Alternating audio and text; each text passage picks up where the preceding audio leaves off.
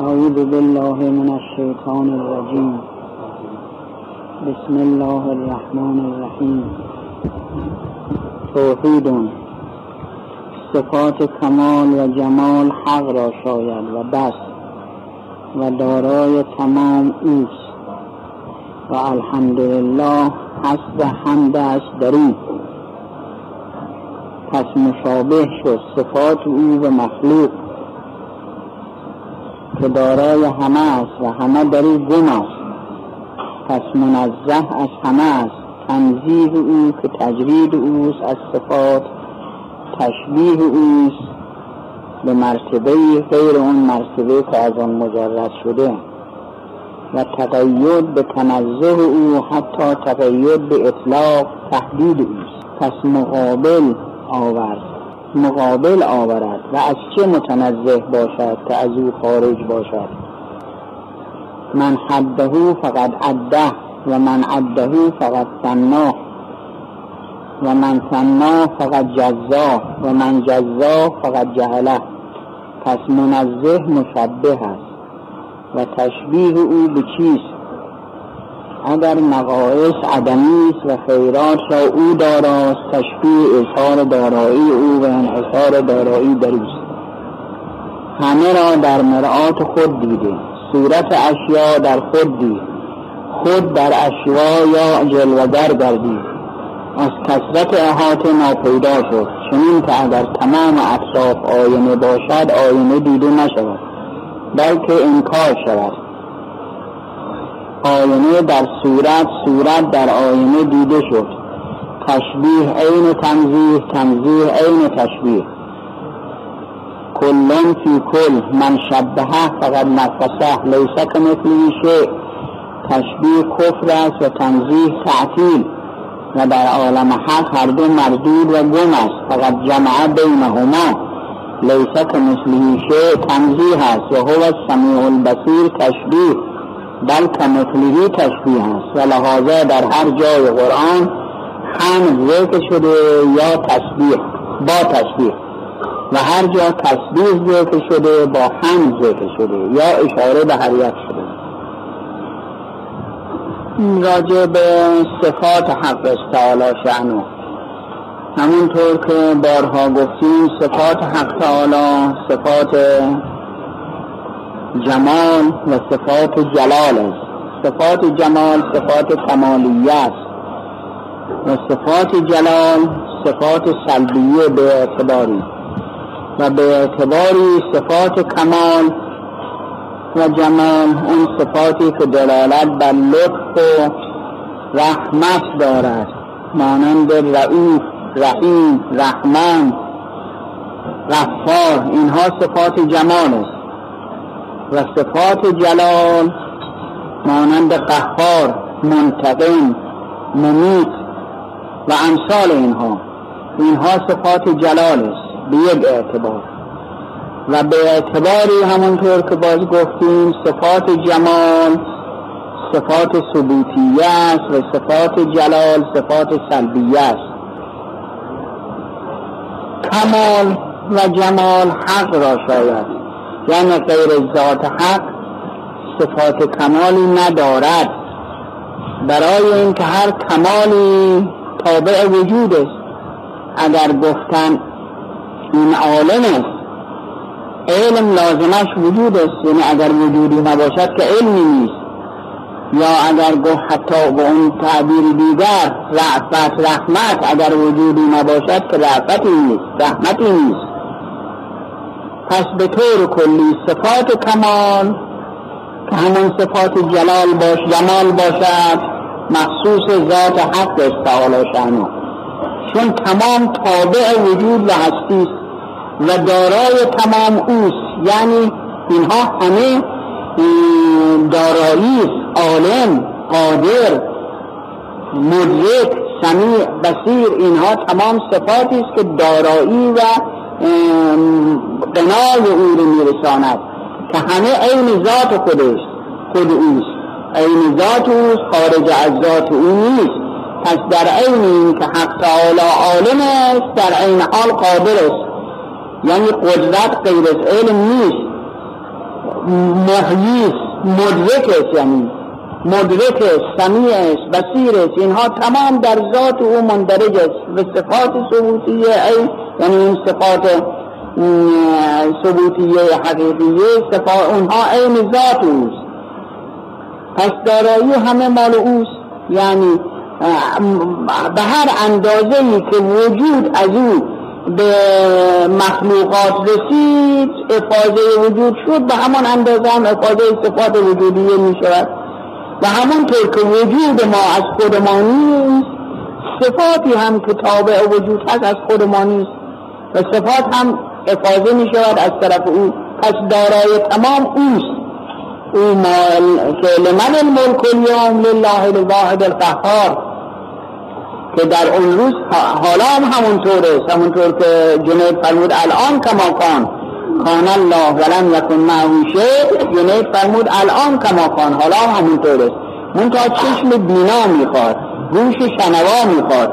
و الا همیشه این هست این ندا هست که لمن الملک اليوم.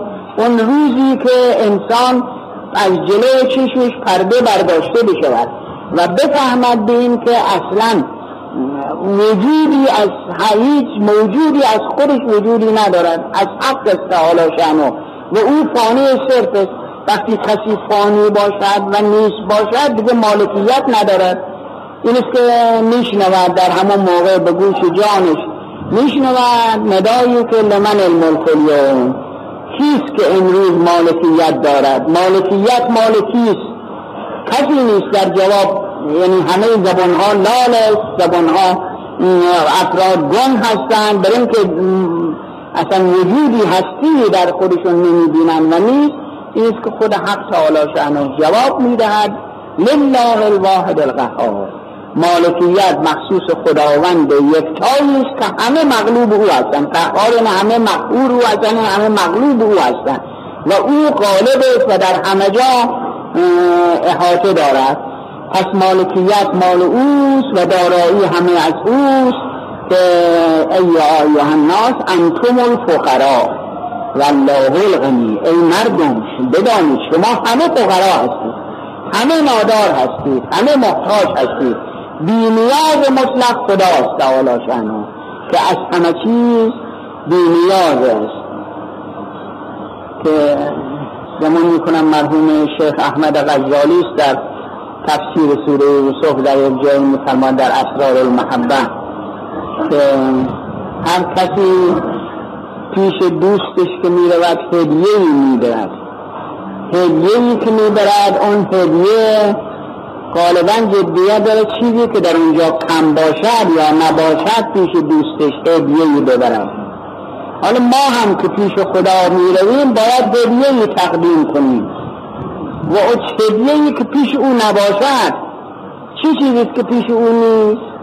خودش میفرماد که عجز و نیازمندی چون اون مقام مقام بناست مقام که جباریت است مقام هو متکبر متکبر اینه که بزرگ بزرگ بودن چون یک متکبری دارن که به ما اصطلاح میشه یعنی بزرگ اصطلاح امروز خود بزرگ بینی. یعنی خودش رو بزرگ دیدن. این بده. ولی چون تکبر مال حق است تعالی شانو حالا در این مقام مقام قناس مقام مالکیت است مقام دارایی است. پس ما باید چی ببریم به اونجا؟ باید عجز و فقر و نیازمندی ببریم. که در اونجا راه ندارد. عجز و فقر در اون مقام نیست نیازمندی نیست اونجا ناز است. و ما باید نیازمندی ببریم پس اون مرحله مرحله کمال همه چیز همه صفات خوب در اون مرحله جمع است. و کامل به طور کامل و به نوع کامل و اکمل. مثل که خدمت حضرت امیر علیه السلام در جنگ سفین که تشریف می بردن در یکی از شهرها به اصطلاح امروز سخنرانی کردن. نطقی فرمودن خطبه خوندن تحریف کردن. مردم را و همراهان خودشون را به جهاد در راه خدا. پس از که مفصل فرمایش فرمودن و خطبه ادا کردن یکی از جوانها حرکت کرد و عرض کرد ما چگونه یاری تو نکنیم و چگونه در رکاب تو نباشیم و جنگ نکنیم؟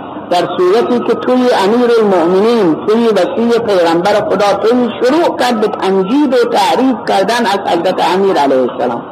مقدار زیادی.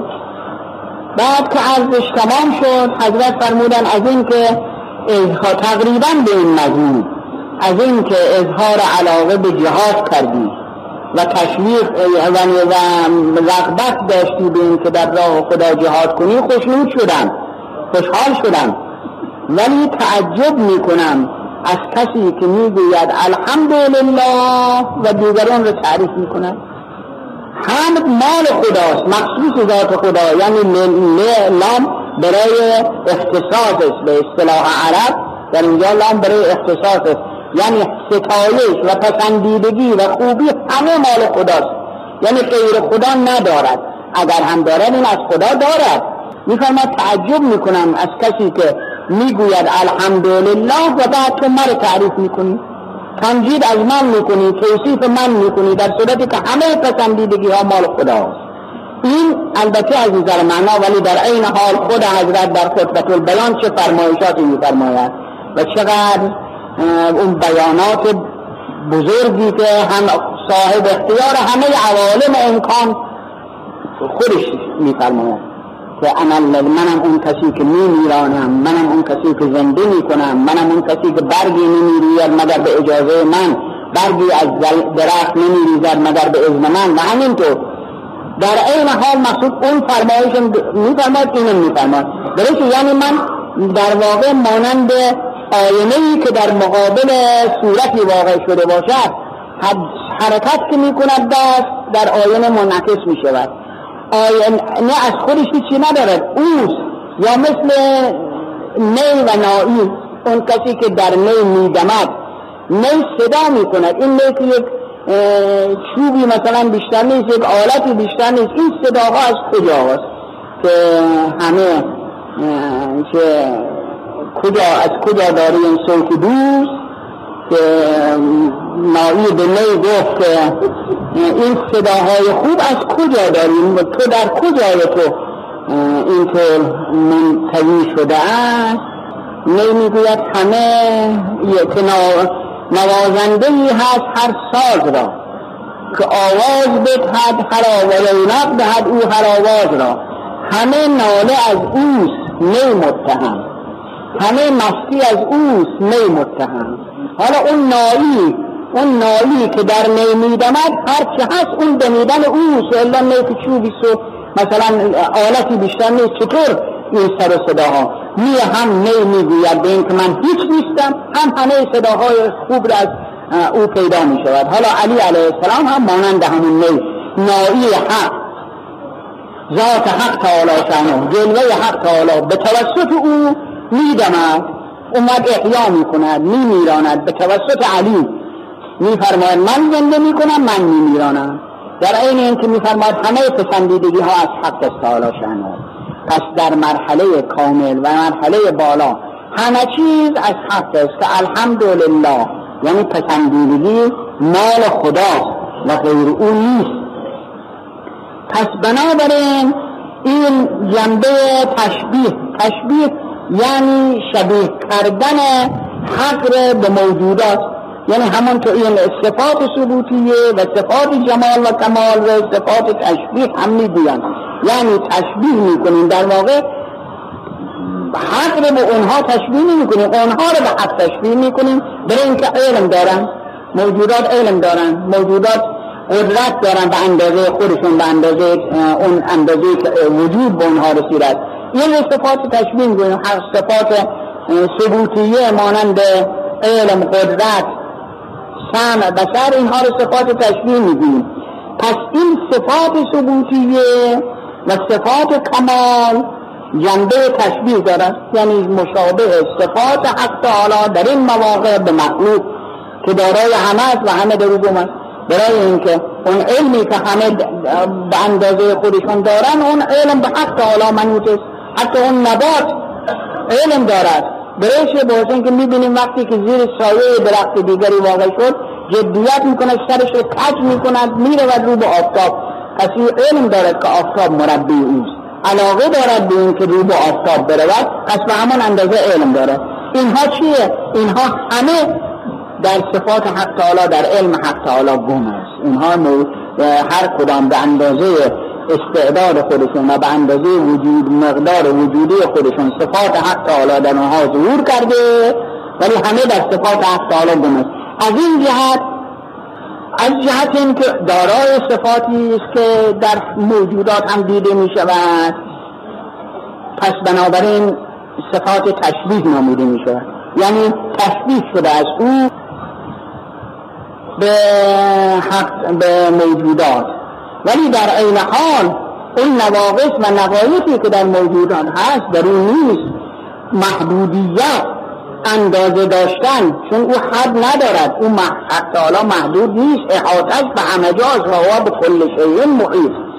محدودیتی در اون نیست. پس بنابراین این اون منزه می‌دانیم پاک می‌دانیم از محدودیت. یا جسم. جسم و او جسم نیست. واسه اینکه لازمه جسم این است که اندازه داشته باشد. لازمه انتها داشته باشد ابتدا داشته باشد انتها داشته باشد. او که در ازل الازال و عدد الآباد همه مال اوست. پس بنابراین انتها ندارد. پس منزه است. پس منزه است از ابتدا و انتها. اینها رو صفات تنزیهی می‌گویند. صفاتی که منزه می‌کنیم. خداوند را از آنها به که همه نقص است. و مثلا پیری جوانی امثال اینها اینها دیگه در یا خستگی اینها مال صفات جسم است. و مال ذات حق تعالی نیست. این است که در اینجا اینها صفات تنزیه است. پس همه موجودات هر کدام به اندازه خودشون بهره بردن ولی در این حال کمن. و خداوند هم که از این نقص مبراست. پس این تنزیه در عین این که تشبیه به بزار به مخلوقات شده است منزه هم شده است. منزه از نقایص پس هم دارای صفات کمال است و هم منزه است از نواقص و نقایص. این صفات به صفات تنجیری می‌گویند که صفات سلبیه به اصطلاح صفات ثبوتیه به صفات سلبیه که می‌گویم نه مرکب بود و جس نه مرئی نه محل. بی شریک است و معانی تو غنیدون خالق. برای اینکه اگر کسی بگویم خداوند دیده می شود لازمه دیدن این است که نور چشم ما احاطه بکند به و اطرافش رو به محیط باشد. و این خداوند که محیط به همه است. خداوند که محدود نیست که بشود به نور چشم احاطه بود پیدا پس بنابراین مرئی نیست. محل ندارد. باشه اینکه لازمه محل این است جا این است که اختصاص به اونجا داشته باشد در جای دیگری نباشد. و من در یک محل معین باشد و به اضافه لازمش این است که احتیاج به جا داشته باشد. احتیاج خودش نقص است و او خمیز مطلق است احتیاج ندارد. و به اضافه لازمش اسمینیت است یعنی حالی دارد و محلی. وقتی که اون گفتیم این محل خداست خدا در محل قرار گرفته یا از این جهت لازم میاد که حالی باشد و محلی این اسمینیت از این شرک پس اینها صفات تنزیهی صفات سلبی که از خداوند یعنی خداوند مبراس از اونها. و حتی تغییر به اطلاق مقید بکنیم که خداوند مقید به اطلاق است به این که در جای معین و دور از همه و پنهان از همه است. این خودش تقید این شرک این محدودیت رو میرساند. و محدودیت یعنی یک جایی هست و اون جای دیگه که اون جای دیگه نیست. و این دوری موجودات از حق تعالی شنه یا دوری حق از اونها. پس در عین که منزه است از نقائص و نواقص دارای همه صفات کمالیه است. پس تشبیهش عین تنزیه است یعنی تشبیه می شود ولی به مرحله کمال یعنی اون نقصش به ندارد. تشبیه می شود صفات علم در او هم هست در بشر هم هست. این تشبیه است ولی در این حال بشر علمش ناقص او کامل این تنزیه پس تشبیه به اعتبار عین تنزیه تنزیه عین تشبیه. که من حده فقط عده و من عده فقط سنا و من سنا فقط جزا و من جزا فقط جهله که خطبه از حضرت امیر علیه السلام که حضرت و از حضرت رضا هم خطبه به همین مضمون رسیده است. میفرماد هر که خور محدود کنند شمرده است؟ عدد برای قائل شده. اگر بگوییم خداوند الرحمن و علال عرش استوا یعنی خدا روی عرش روی کرسی یعنی روی تختی یک مقام بلندی جا گرفته و نشسته. یعنی چه؟ که ما خیال کنیم عرش یک جای معین و یک مکان معین یعنی در غیر اون نیست. اگر بگیم در اونجا جا گرفته یعنی در غیر اون نیست. در صورتی که ما میگیم همه جاست. همه جا هست که بعضی میگن العرش جملت ما الله. بعضی خیال کردن یعنی یکی از غلط های معروفی که می نویسن این که العرش جملت ما الله که بعضی از فلاسفه گفتن خوندن یک عده العرش حملت ما الله. در صورتی که اینطور درست نیست. العرش جملت ما الله. همه ما الله عرش خداست. بنابراین در همه جا هست. محیط به الرحمن علی العرش استوا یعنی الرحمن محیط به همه موجودات است. اگر کسی محدود بکند بگوید در جای معینی فرض کنیم بگون عرش در آسمان نه فلک نهم که بعضی خیال کردن فلک هشتم. کرسی فلک نهم حق فلک قائل شدن فلک هفتم بعد از فلک هفتم فلک هشتم که فلک البروج نامیده شده. او اصطلاح علم هیئت فلک البروج می‌گویند. گفتن فلک البروج کرسی. اون وقت فلک الافلاق که محیط به همه است و همه رو به گردش دارد این شبان روز که پیدا می شود این گردش مال فلک الافلاق است. گفتن این فلک الافلاق عرش خداست. عرش خداست پس بنابراین اگر او عرش خداست پس در غیر فلک الافلاق یعنی جا ندارد. چرا؟ در همه جا دارد این جایی از او خالی نیست که و هو معكم اینما کنتم و والله بكل شيء محیط و هو اقرب الیکم من حبل الورید اینها تمام دلالت دارد برین که در هر جایی و در هر ذره از ذرات موجودات افاظه حق یعنی جلوه حق هست و همه موجودات هست. اگر ما اینطور نگوییم لازمش این است که شما بشمریم.